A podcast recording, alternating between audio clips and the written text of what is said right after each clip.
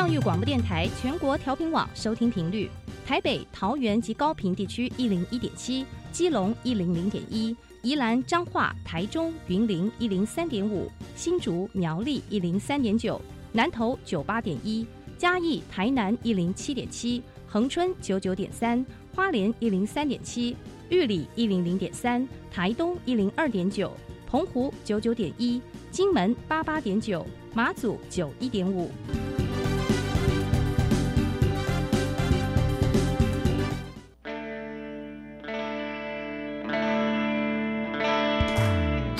时时有惊喜，生活处处是学习。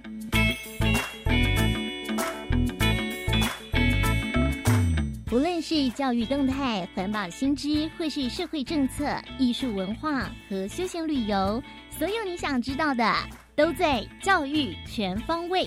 每周日上午十点零五分到十一点，邀请您与我们一同打开学习新视野。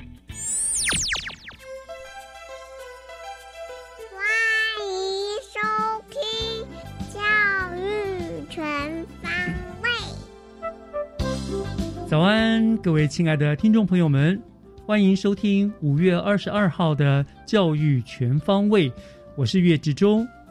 教育全方位是由教育广播电台和新北市政府教育局所共同制播的节目。那么每个礼拜一次的播出，希望利用三个不同的单元，带您认识精彩多元的新北市。今天节目将播出学习加油站、校园之声、小小播音员和学习城市万花筒三个单元，内容包括了新北市的高职以及国小的教育现况。还有农业局的鱼苗流放活动。那么节目的一开始，首先让我们先进入学习加油站的单元，听一听树人家商涂丽轩同学分享他的第一名人生。学习加油站，掌握资讯，学习价值。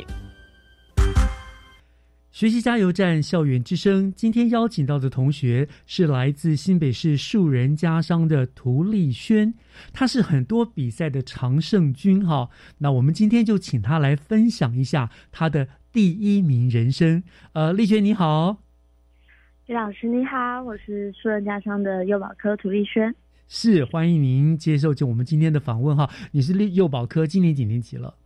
我今年高三了，高三了哈，哎，刚考前一阵才做完那个什么测验，是不是？对对对，统测统测统测啊，那怎么样？考得如何？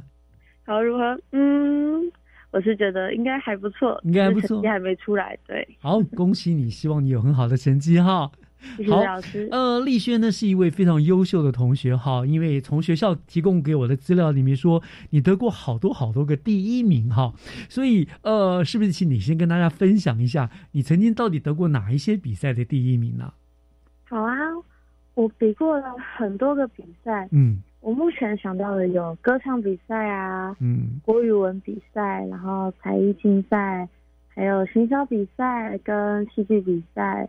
然后还有更很多很多的比赛，然后我最近还有参加一个 AMN 校园执行的比赛，对，然后都得第一名，这样太厉害。对对对对，国语国语的呃语文竞赛是哪一个项项目？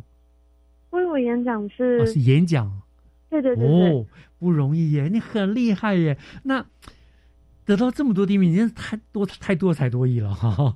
能不能跟告诉大家一下，你有这么多不同的才艺是如何养成的呢？是从小你爸爸妈妈有刻意的给你的栽培，还是说你天赋异禀，你就是会这些呢？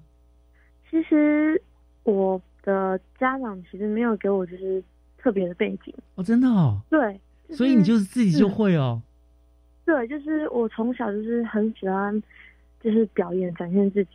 就是我很喜欢，就是在舞台下的那种感觉。我喜欢在上面就是发光发热。我很喜欢就是被人家看到。丽轩，我终于找到一个跟我兴趣相投的人。老师也是从小啊，我我爸爸妈妈也没有给我什么特别的一些栽培，然后我也是从小就很喜欢，很喜欢站在众人面前表现，对不对？哦，就觉得大家关注到我，就会很有自信，然后就会越表现越好，对不对？对的，没有错的。太好了，我告诉你，将来不得了，你很适合走这个舞台路线哈。好，嗯，那你这么多啊？有你说有歌唱嘛？哦，什么什么行销比赛啦、语文竞赛啦，各种各种很多。那在这么多这么多第一名里面，呃，有没有你自己觉得你其实你是最有兴趣的？我最有兴趣的吗？其实我我最喜欢的就是唱歌啊、跳舞，或是那个什么演戏。唱歌跳舞演戏，嗯，对。那我曾经就是比过一场那个什么新北市的偶戏比赛，那个是高二的时候比的，嗯，对。然后那时候我是担任女主角这个角色，然后女主角的妈妈这样，然后那时候我的伙伴是徐俊杰，就是男主角，对对对，徐俊杰，我们上礼拜也访问了他，对对对对，嗯，然后。这场比赛跟我以往的经验完完全全不一样。我要用一段表演，就是一段戏剧，然后那个是要用偶来呈现的。然后我这个妈妈角色就是我要戴上这个面具。嗯。那以往就是我可能就是唱歌或跳舞，然后去诠释我的表演。那这一次的就是表演很突破我以往的经验。嗯，而且你这个偶戏，一般来说我们偶戏就是人手这样子。拿着偶在展演，人躲在后面。可是你们的偶戏是人跟偶做了结合，时而人表演，时而偶表演，是不是这样子？对对对对对。哦，所以哦，所以难怪有个主角，你们就会有很多的演演出的方，就结合了过去你很多的才艺在那一起了，是不是？对，其实就是有点跟以往的不一样，就是突破。因为以以前就是可能会。看到脸啊，我的表情，然后就是跟观众就是哦有互动。那这一次就是我要戴上面具，然后别人看不到我的表情，所以我要靠我的肢体、肢体跟我的声音。对，哇，那真的是很棒的体会。这样，我想这样对你，其实对你未来的表演有很多的加分，因为你更多了一些，譬如说声音、表情的变化啦，肢体的动作都是很好的训练，对不对？对啊。哦，所以说 现在。在舞台上面表演可以算是你最大的一个兴趣了。对，嗯，特别喜欢就是在舞台上给人发光发热的感觉。我懂，我懂，我完全懂那样的心情哈。好，那呃，你有这么多的才艺哈，你觉得？那你现在读的是幼保科嘛，对不对？你觉得这些才艺对你读幼保科有没有什么加分的效果？嗯。以前呢，我以为幼保科就是在学如何当一位教保员，嗯，照顾小朋友。进入对我进入幼保科，我才知道哦，我们不仅要学如何当一位优秀的教保员，我们还要学很多东西，例如乐器啊、舞蹈啊、戏剧等等。嗯哼，对。然后高二的时候，幼保科那时候有比一场幼儿韵律的比赛。在那次的比赛，我们这组的主题是小青蛙。然后那场比赛，我们获得了很棒的成绩。嗯哼，我们就是代表幼保科去国中妇幼进行表演。然后小朋友们就是在台前呢，跟着我们一起跳舞，然后很开心看我们的表演。那时候我就觉得好有成就，好有好有成就感。然后在跳舞的过程，就是传递一些正确的观念给小朋友啊，例如睡前要刷牙，要勤洗手。然后这场活动不仅给我们正面的回馈，也让我们更加喜欢在舞台上进行演出。我喜欢就是给台上、台下快乐的笑容，也喜欢台下的观众给我。精彩的表演有回馈，这样。那我想你读幼保科是读对了，因为如果你将来真的是做了个幼保员，因为幼保员，我觉得幼就幼保师老师就是这样子啊，带着小朋友们唱啊跳啊，然后小朋友都会很合作。你们就好像幼幼台的那些 葡萄老葡萄什么姐姐啦，什么苹果姐姐啦，这样子对不对？对，西瓜哥哥啊，你就会很有成就感，小朋友都会都很喜欢你，崇拜你，然后跟着你做，对不对？对我超级喜欢，嗯，所以真的很适合你哈，对不对？好，那当然你读了一个很适合你本身个性啦、兴趣啦这样子的一个科，那有没有想到，嗯，未来你的发展，你会真的就是待在幼保科做一个称职的幼保老师，或者是说你有还有一些其他的规划的蓝图？有，我有其他的规划，就是我目前是读顺加上幼保科，那。我即将毕业了，我之后想要读的是黎明科技大学的表演艺术系，因为我自己很喜欢就是表演，喜欢发光发热，自己发光发热的样子，然后我也非常喜欢的小孩。那我想要把这两个兴趣结合起来，就是朝着我的目标前进。我想要当一位幼儿台的姐姐，或者是幼儿的剧团，很好，是目标，是很好。你有一个呃，已经有一个很完整的一个蓝图啊，知道自己之将来要走什么样的路子了啊。呃，那黎明，哎，为什么你都会好像比较在树林啊？呃，泰山那一段，你家住那附近是不是？对，我家住那附近，所以也是在地就学了。其实这样最方便了，对不对？不要花很多时间在在那个舟车劳顿上面对不对？你就近的就是，而且刚好这些学校也都有你想要读的科系，所以是很棒的。哇！就是我觉得，我相信，就是这些学校都一定是。非常好的，嗯，其实今天跟你用电话访问，今天很可惜哈，本来我们应该到电台现场来的哈，因为疫情的关系，真的非常可惜。我也觉得，因为我听你的声音，就觉得真的是非非常的丰富啊，那个那个声音表情真的很丰富，而且感觉出来你是个非常开朗的人，然后在舞台上 一定是发热发光的人哈。然后刚刚呃，丽轩很客气跟我说，老师，我今天声音有点沙哑，其实不会，我觉得今天已经很棒了哈。那呃，我想。我们还有一点点时间，最后老师有个不情之请了哈。你说你得过歌唱比赛第一，你也非常喜欢歌唱嘛，对不对？那我们今年不能看到你表演，然后我们也没有办法透过广播节目看到你的表演哈？所以呃，你的歌声一定好听。那我们节目中好像我主持到现在印象中，我从来没有请人唱过歌，不知道可不可以请你当为第一位在我们节目中唱歌的人，好不好？可以呀，可以呀，好啊，那那就请你为我们唱一首歌，好不好？好啊，没有问题。你要唱哪一首？嗯，唱《月牙湾》好不好？《月牙湾》是谁的歌？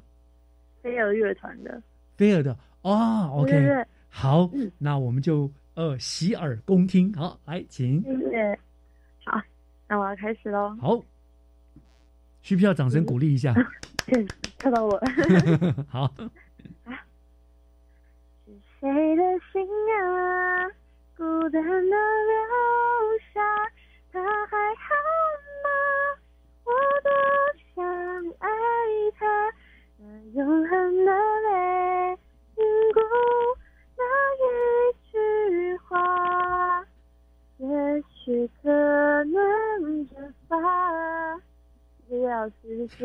这样子吗？我还意犹未尽呢。掌声鼓励，谢谢。声音不太好。不会不会，你很客气。你的高音很亮，跟你讲话又是完全不一样的。你讲话听起来有点温暖，但是唱歌高音高声高音很亮。好，今天是声音不好，如果是好的话，更是不得了了。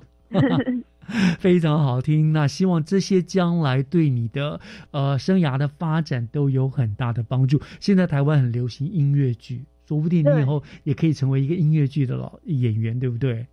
对，有很喜欢很多的可能哎。然后在幼幼教学校里面带着小朋友们唱唱跳跳，真的很棒啊！好可惜哦，我看不到你本人。看到你本人的话，一定就会想想象你是怎么样子的人，很棒。以后会有机会的，相信我会发光发热。好，那那我就会特别，你那你就不要取艺名哈，我才知道是你啊，涂丽轩这样啊。好，那我想真的是非常有意思。今天跟呃树人家商的涂丽娟同学呢，就很轻松的聊聊天啊，听感啊感受了你非常优秀的同学，很得到了很多的第一名，然后又用很好的歌声为我们今天的访谈呢画下了一个非常完美的句点。那我们今天就呃谢谢丽轩接受我们的访问哦。嗯，也谢谢岳老师给我这次机会来就是广播电台。进行采访，真的希望下次还有真正的有机会能够到电台来，我们来现场采访，好不好？没问题，当然好啊。好，那我这边就祝你一切都好喽，谢谢你哦，谢谢谢谢，谢谢大家，谢谢。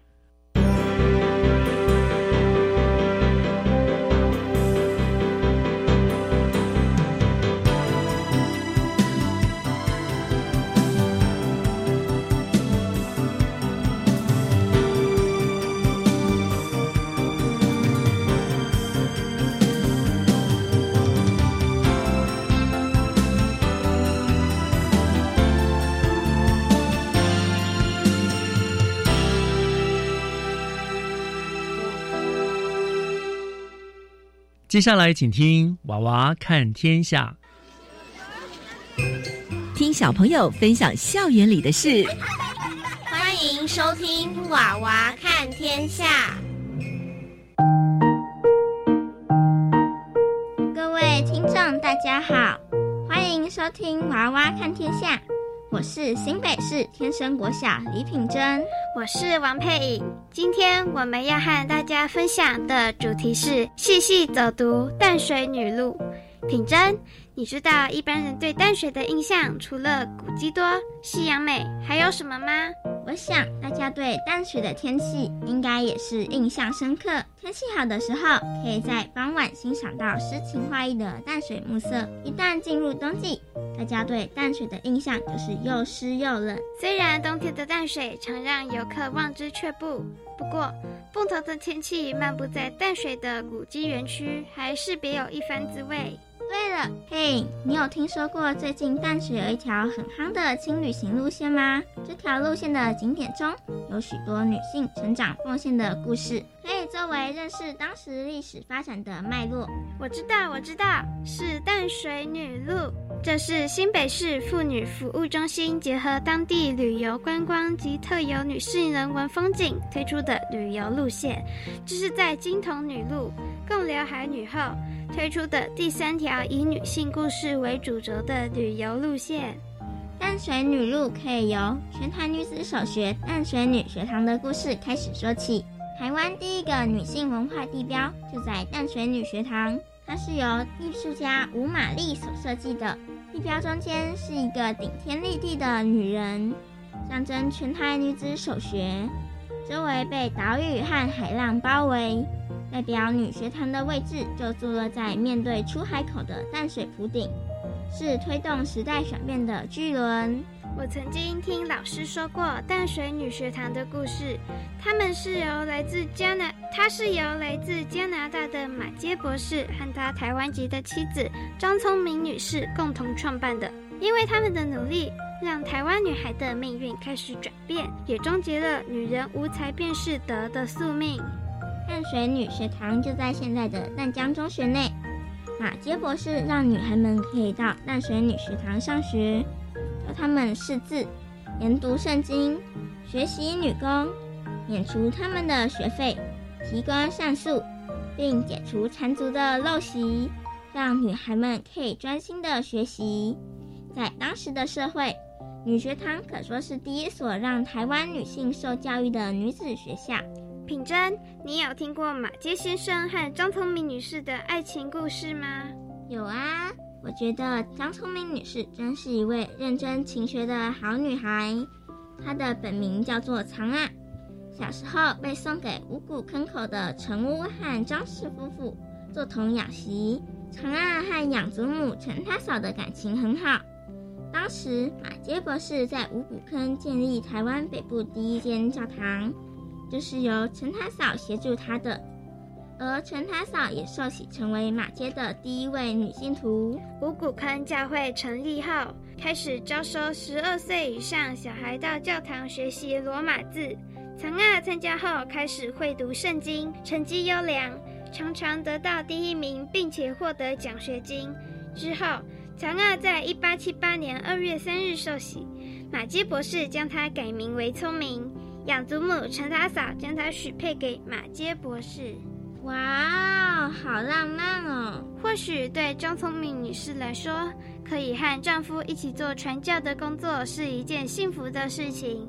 不过，我觉得在当时的社会，张聪明的工作一定相当辛苦，既要跟一般妇女一样生儿育女，还要协助马杰博士一起传教办学。不过，也正因为有张聪明女士的奉献牺牲。才能让马杰博士打破了台湾汉人社会中对女性传教的僵局。张聪明女士婚后认真学习，不断自我成长，不但学会罗马字，也会说英语，更是熟知本地风俗，能将圣经的含义清楚明白地表达出来。张聪明女士可说是台湾北部第一位本地籍女宣教师，经由她的努力。让台湾北部各地的妇女有机会接受教育，并参加宣教。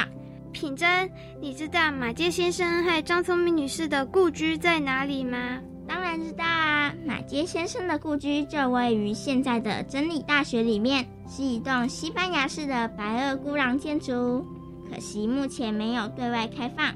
真理大学里面除了马街故居以外，还有姑娘楼，是当时女宣教士的居住场所。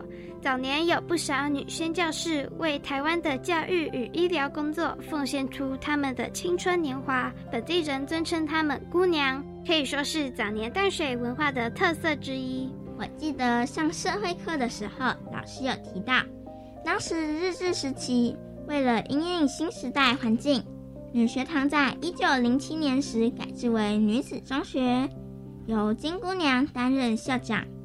一九一零年增设副学堂，推动妇女教育，由高哈拿姑娘担任第一任副学堂的校长。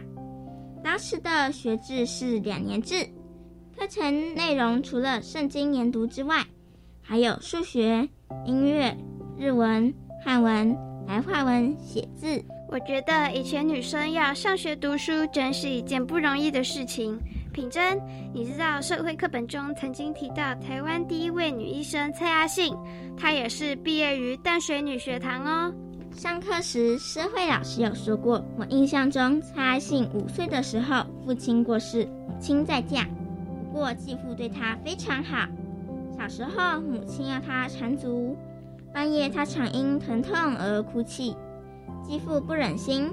便要求蔡阿信的母亲不要再让他缠足。我相信蔡阿信的继父一定非常疼爱蔡阿信。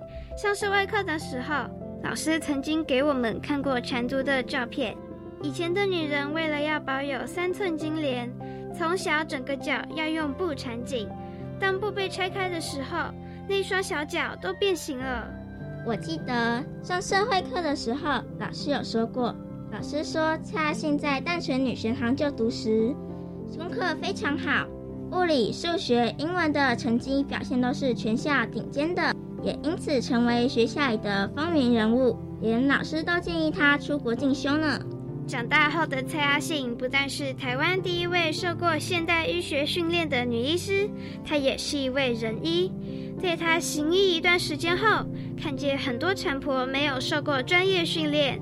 导致妇女生产的死亡率居高不下，于是创立了产婆讲习所，亲自教学，教出了三百位产婆。哇，这在当时的社会真是一件不容易的事情。所以你看，淡水女路的景点一路从真理街的真理大学到淡江中学，从马街故区到淡水女学堂，每个景点都可以看到当时女性力量的崛起。在真理街，除了可以凭吊历史景点之外，也有美食可以品尝哦。对呀，真理街上有三家阿给店，都是老店哦，每家都独具特色。品珍，你知道为什么叫阿给吗？我听妈妈说，阿给的名称是从日本油豆腐阿布拉阿给的简称而来的。当时商家为了不想浪费卖剩下的食材。所以把油豆腐从中间切开，再放进去已经调味过的肉燥冬粉，最后用混合红萝卜丝的新鲜鱼浆把开口封起来，放到蒸笼里蒸熟。这就是著名的淡水小吃阿给。吃的时候要再淋上特制的辣酱，那滋味才叫人回味无穷呢。哇哦，瞧你说的这么好吃，让我口水都忍不住流下来啦。所以，如果大家有机会来淡水玩，除了淡水老街之外，不妨也可以来趟淡水女路之旅，听听淡水在地女性故事，品尝淡水小吃，体会不同的淡水风情。我是新北市天生国小王佩颖，我是李品珍，感谢大家收听《娃娃看天下》，我们下次空中再会。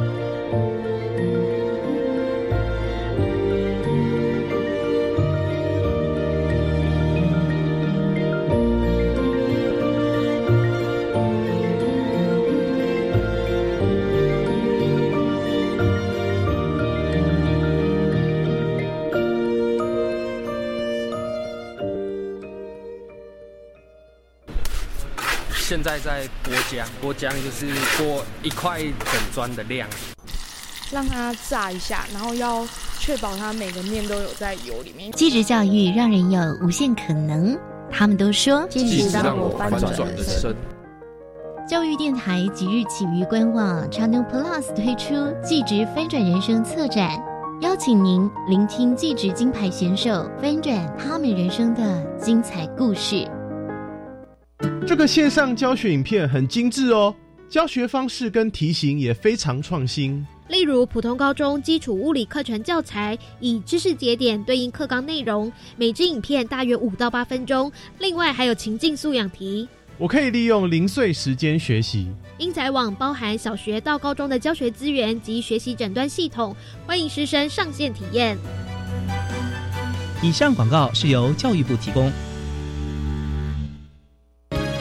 快报！机关署表示，肠病毒已经进入流行季，请家中有五岁以下幼儿的家长特别注意。老公，你听到没？新闻说哦，说特别是家中有感染肠病毒的幼儿，出现嗜睡、手脚无力、持续呕吐、抽搐等重症前兆病征，要迅速送医治疗。哎，那你刚回来有没有先洗手？如果没有，我可是不准你抱 baby 哦。是，老婆大人。预防肠病毒，赢在勤洗手。以上广告由疾病管制署提供。合唱无设限，我们是台北室内合唱团。您现在收听的是教育广播电台。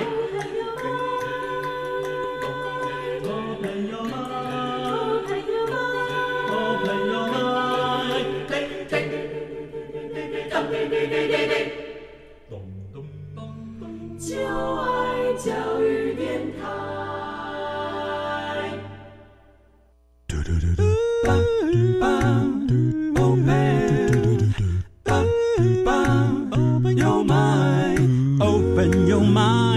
就爱教育电台。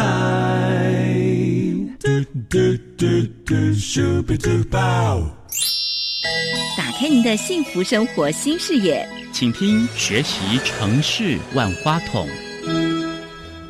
您正在收听的节目是教育广播电台《教育全方位》节目，我是岳志忠。节目的后半段又来到了学习城市万花筒的单元。那么今天呢，我们非常高兴能够再一次的和新北市政府农业局的李文局长做连线。局长可以说是我们节目的常客哈。那之前局长跟我们分享过了许多不同的主题，像是新北好茶啦、新北猪葱啦、珊瑚小学堂啦等等等等的，让我们认识了呃新北农业的很多的特色跟多元化。那么今天局长呢要跟听众朋友们谈的主题是世界海洋月系列活动鱼苗流放。好，那就让我们随着李文局长一起进入新北市的海洋世界吧。局长您好。Hello，志忠好，各位听众朋友，大家好。好，非常感谢局长再次接受我们的访问，又要带给我们很多新北的有个这个农业相关方面的讯息了哈。那今天谈的是海洋，我们知道台湾这个四周环海嘛，所以海洋提供了我们大量的食物的来源。但是同样的，我们也应该用心来保护这片汪洋世界。所以我想说，在我们今天谈鱼苗流放的主题之前，是不是可以请局长哦？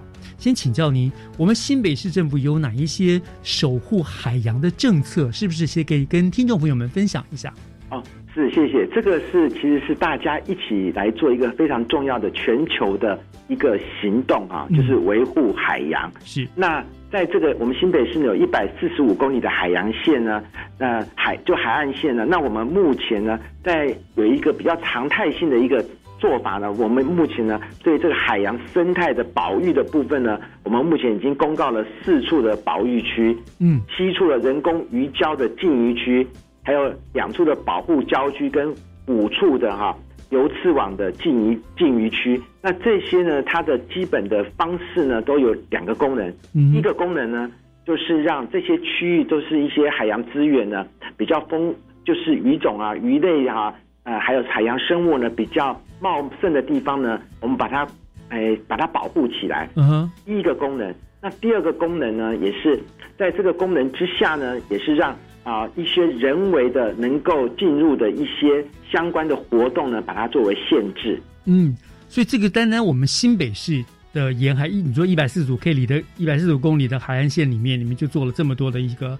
呃保育的这些设花设这些区域来保障这个海洋生物哈，嗯，在这个区域能够啊。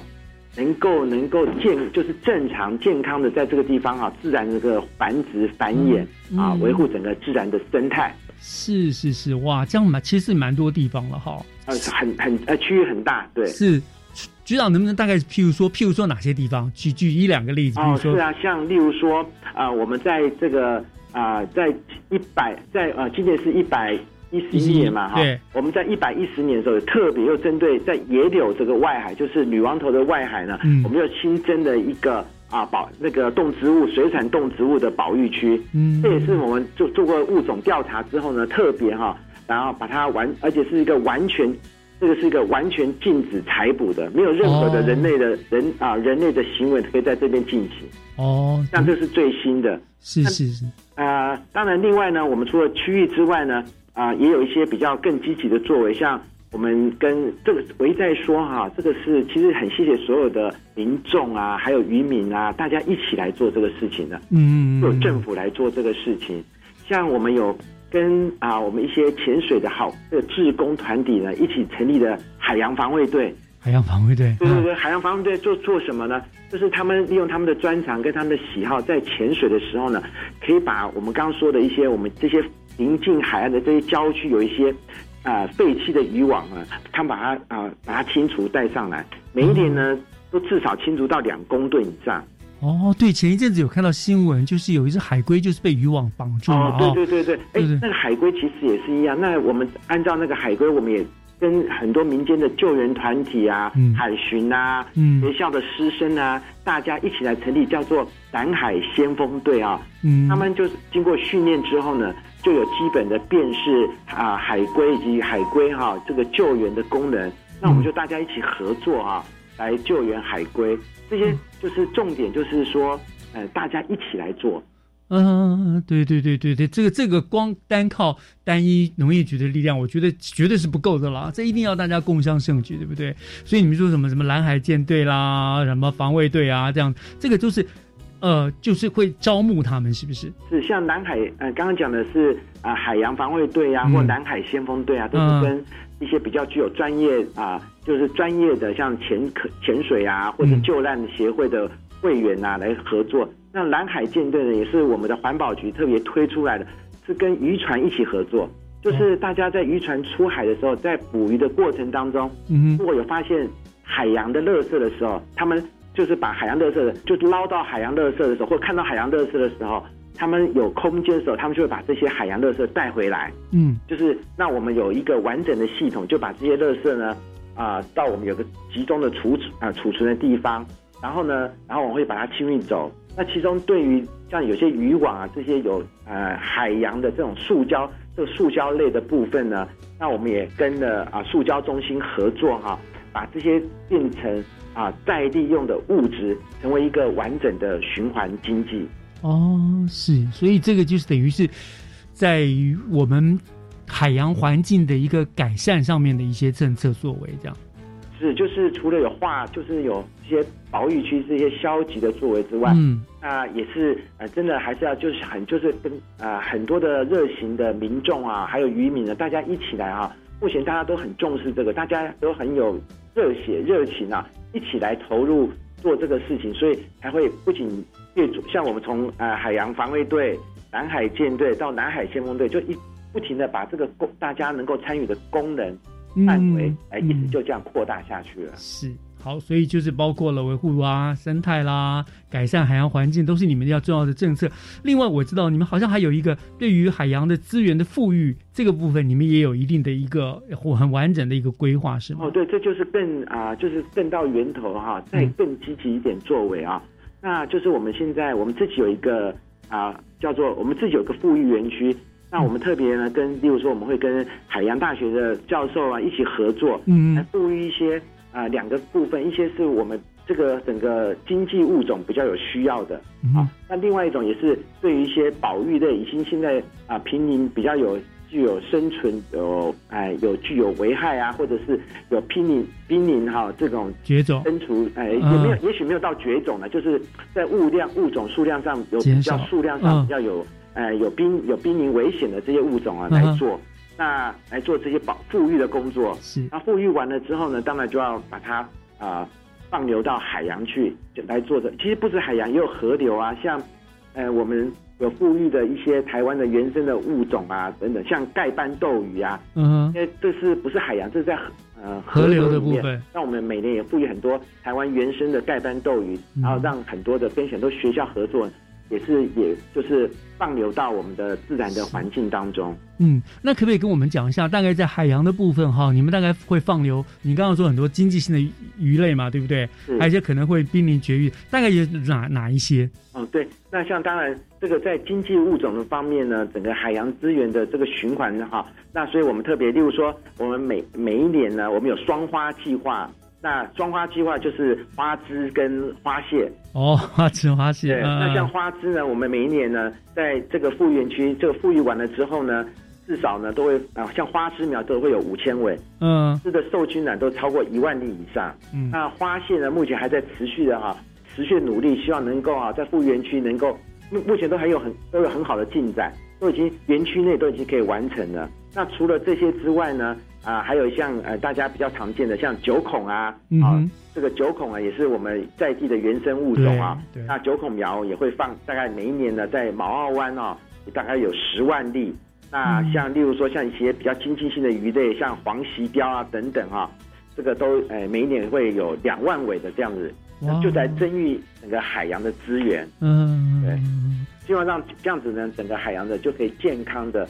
啊，永续的这样子，让跟人类呢一起共存啊，共荣。没错，我想，呃，新北市政府这个是很详尽的海洋守护政策，是是，这应该也是一个对大自然的尊重跟爱护嘛，对不对？我们想要从大自然里面取得多少，就应该对它付出多少的回馈，对不对？哈，这就是这样。而且啊，我们付出的其实只有一点点，可是大自然。海洋给我们的是远超过我们付出的，没错没错，就是那种竭泽而渔是一种两败俱伤的行为，对不对？我们绝对不要这样做了哈。对，应该要给富裕哈。好，那回到我们今天的主题，就是鱼苗的流放嘛。那我们知道，其实我也常常很多县市政府，甚至是民间都会有这个鱼苗流放的一个做法哈。那我们新北市今天要讲这个的话，那我们新北市。政府办的这个鱼苗流放，它有什么特别之处呢？它又有什么比较跟别的县市不一样的地方？呃，首先呢，我们在啊一定要跟大家讲的一个很重要的观念哈，嗯，放流放流是一个专业的事情，对。那它从它的育种啊到这个放流的物种、嗯，时间跟放流的方式呢，它都是有一个专业的一个部分，嗯，所以一定要在专业之下才才能做这个事情，对啊。那这是第一个部分。那呃，在这个专业的部分里面，我相信大家不管是中央啊、地方很多专业的研究机构，他们都做得很好，都有符合这些标准的作业程序。嗯，那我们在做的时候呢，除了也是一样在特别着重于我们在地的物种之外呢，那我们现在有一个啊创新的做法，就是我们为了增加这个放流的存活率啊，嗯，我们特别在啊我们在我们的美燕山的渔港哈。设的一个栽培渔业的叫做中间育成基地，中间育成基地就是有个育成啊，就像大家很知道什么育成，就是育成基地的意思啊。嗯。那比较创新的公司有育成基地啊。嗯这个育成的基地呢，就是啊，我们在这个美呃我们的美燕山这个渔港呢啊，把它就是在放流之前呢，我们把这些要放流的啊幼苗啊、鱼苗啊，或者是海洋海洋动海洋生物啊，我们先把它。对，到鱼缸里面，其实鱼缸已经是海洋的一部分了。嗯哼，当然我们在这个里面创造一个啊，我们我们创造一个类似海洋的环境。嗯，而且这个所谓类似海洋的环境，就是里面我们会，因为大家都知道食物链嘛，哈，食物链是从低，我们把这个食物链有可能出现的物种啊，都把它放在，都养在培养在这个我们的育成基地里面。嗯哼，让这一个要去放牛的鱼苗啊，或者是螺啊螺，任任何的海洋动物、海洋部分这些。它能够从人工的环境呢去熟悉海洋。哦，先有一个适应期，对，就是有个适应期。啊，对，而且它的在这个适应期里面呢，其实我们都让它尽量的能够在育成基地跟自然的环境的呃饮就自然然跟它的这个掠食哈，嗯，不完全一样，捕食的行为都是一样的，嗯，但是它是一个比较能够保证它食物完整的地方，然后再去放流就。大概这样子就可以提升它放流的存活率。哦，我想就是渐进的方式让它适应一下，以免一突然放流反而可能因为不适应而死亡。就像我们。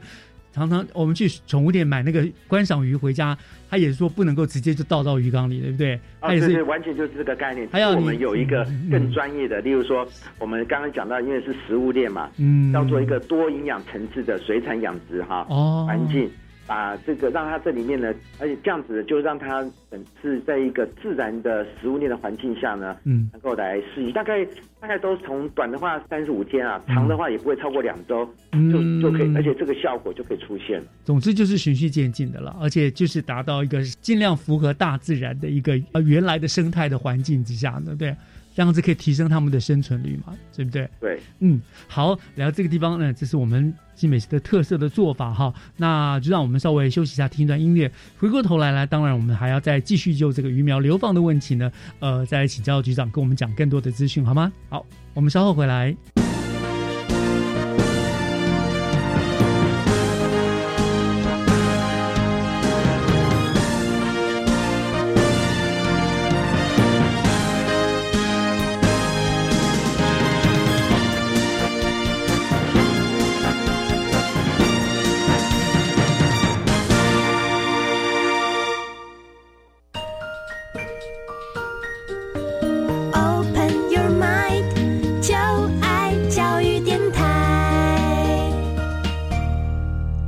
Open Your Mind，就爱教育电台，欢迎回到学习城市万花筒的单元，我是岳志忠。今天呢，再度跟我们做连线的是新北市政府农业局的李文局长，他跟我们谈的就是有关于新北市的一些呃海洋的政策啦、维护的政策，还有最重要的是鱼苗的流放哈。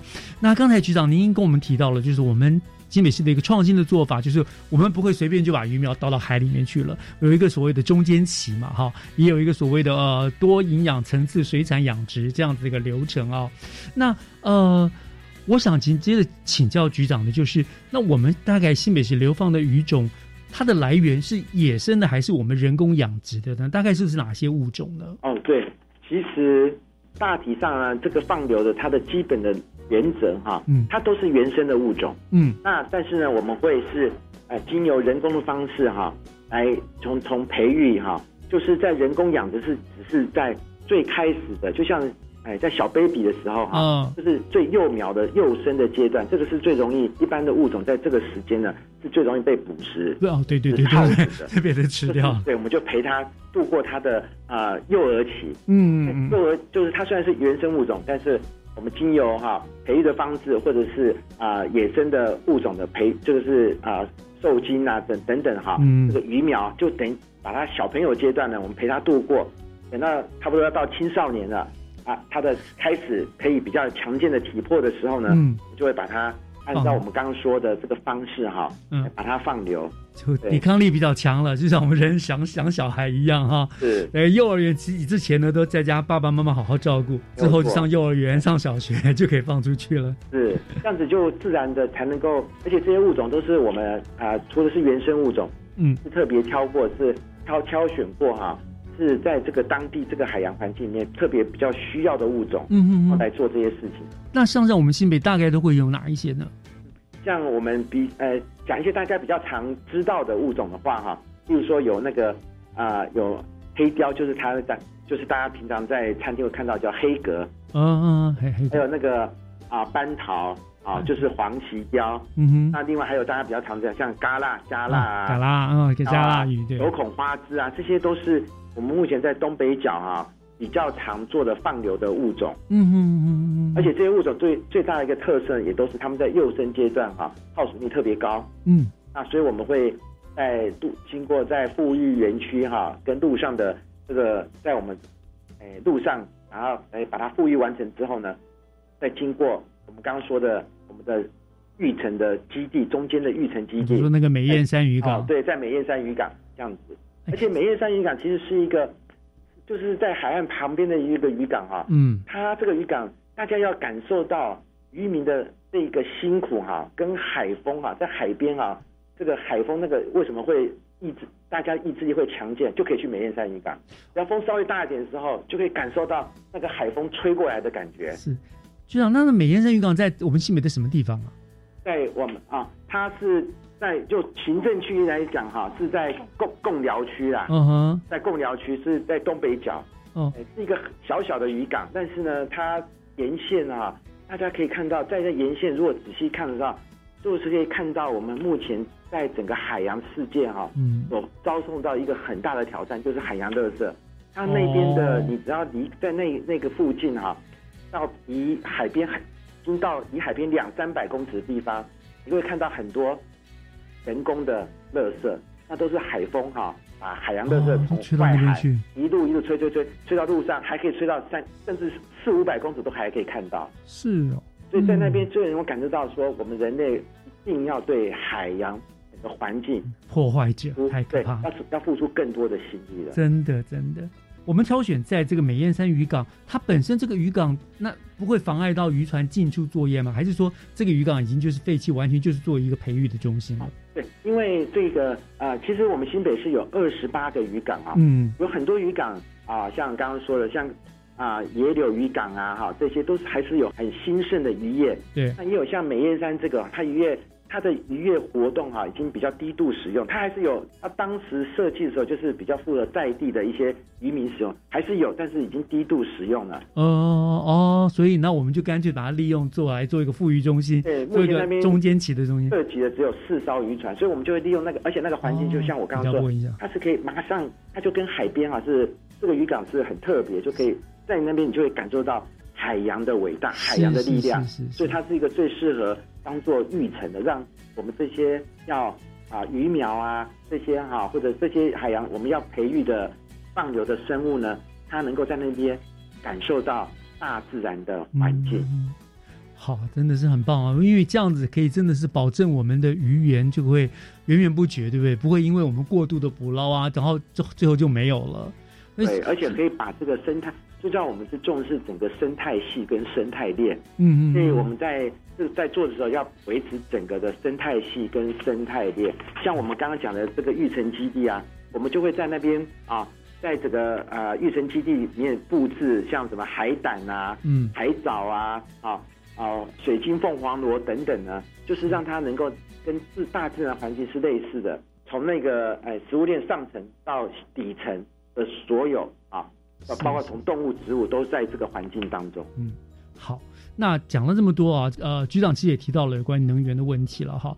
那我们知道这个农业局啊、约处啊，常常办理相关的渔业的活动，譬如说什么呃万里蟹啦、公寮鲍鱼啊等等哈。那这些渔业活动上，就是让大家来买啊、来捞啊、捕捞这样。可是感觉上，它又跟环保政策是不是会有一些冲突之处？所以之后当如果碰到这个有所冲突的时候，我们大概会怎么样来解决、怎么处理呢？哦，是，呃，这个是一个全世界呢，在过去这一百年来都面到一个很严肃的一个议题。对，那我们从过去这啊五十年前，大家开始重视这个议题，这个冲突呢，它是其实要变成共存的概念。对，那就是我们人类，我们自己要约束我们自己。例如说呢，现在政府有规定哈。那像呃，像我们的所谓捕捞的部分，像例如说刚刚提到万里蟹，嗯，那我们的就是啊，像我们的花蟹跟三点蟹呢是没有满啊，这要没有满八公分呢就不能捕捞啊。那十旬呢就是未满六公分就不能捕捞。嗯，那而且这个部分，另外我们也都啊提，像之前我们在讲万里蟹有提到，我们每年的八月十六号到十一月十五号这些。这也是禁止捕到抱卵母蟹的时候。哦，对对对，之前局长也跟我们提过，这个这个时候是不准捕的，这样。对对，那像这个就是今就这样子目的呢，就是让这一些呃海洋的资源呢，像这些蟹类，它能够也能够永续的来做啊。那像这个事情呢，目前呢，我常常在讲，就是回到我们刚刚讲的，这个需要大家一起来做的。嗯，不是，这不是一个官兵捉强盗强盗的问题。嗯，是一个大家。所以像我们的自己的我们这个。捕蟹船他们的协会呢，他们其实他们自己都非常遵守这个事情，他们有一个自主的相互的这个提醒，其实他们已经做得非常好了。所以他们自己，然后另外，所以你可以看到现在目前啊，然后他们也不会把这个卖到市面上去。嗯哼。那整个就是说说有啊这样子的行为啊，这样子的一个保育的行为，在经济行为上面，你也可以看到，在这样这样子是没有市场。就没有市场，就不会有人捕捞啦。对对，所以它是一个我们目前所推动的，都是希望就是大家一起来啊，啊，不是只有政府，也不是只有渔民，是包括消费者。包括中间的商家，大家都是在这一个生态链上，嗯，起来完成。没错，我想就是在政府的提倡上，渔民的这个意识其实也都相对提高了很多了，对不对？以前是大小通通捕通捞，现在他们也知道，如果要永续的话，就必须遵守这样的规定，对不对？对，而且是大家经过不停的讨论啊，形成这样的共识。所以我说，不只是渔民。连在他们我们在岸上的像通路商啊、消费者啊，大家都一起来做这个事情，所以其实每个人都对海洋的资源都有做的贡献啊。就当然当然当然了。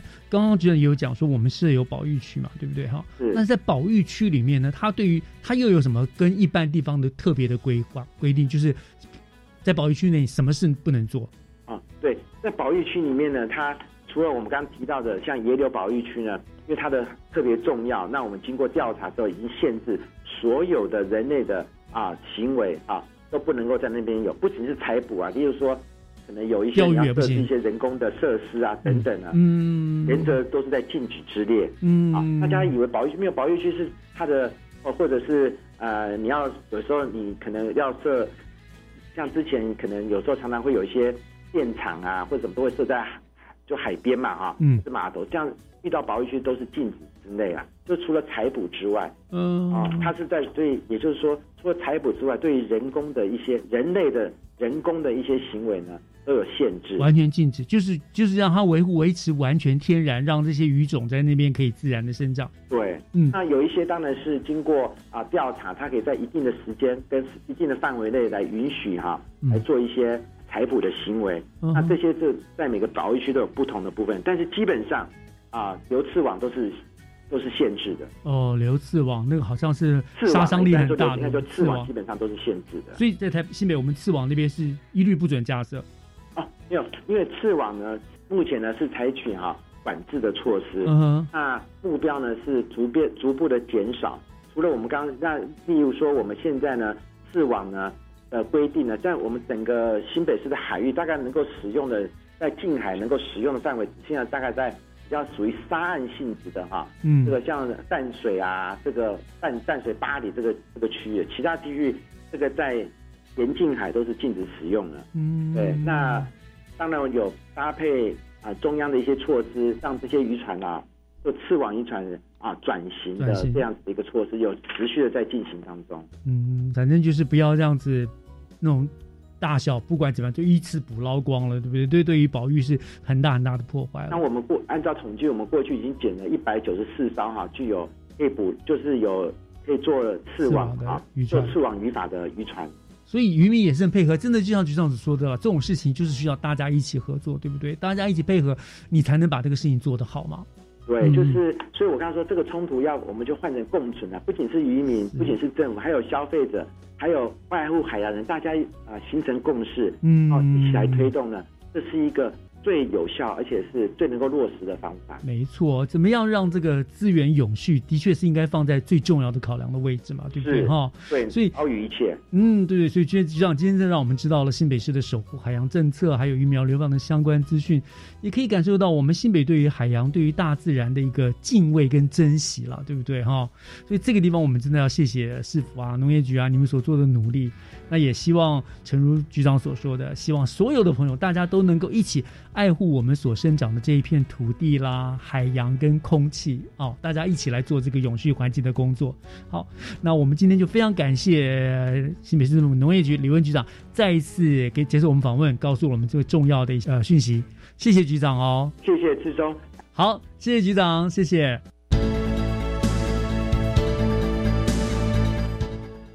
感谢您收听今天的教育全方位，我是岳志忠，希望大家一起来爱护大自然，一起守护我们的家园，祝福大家，我们下个礼拜见，拜拜。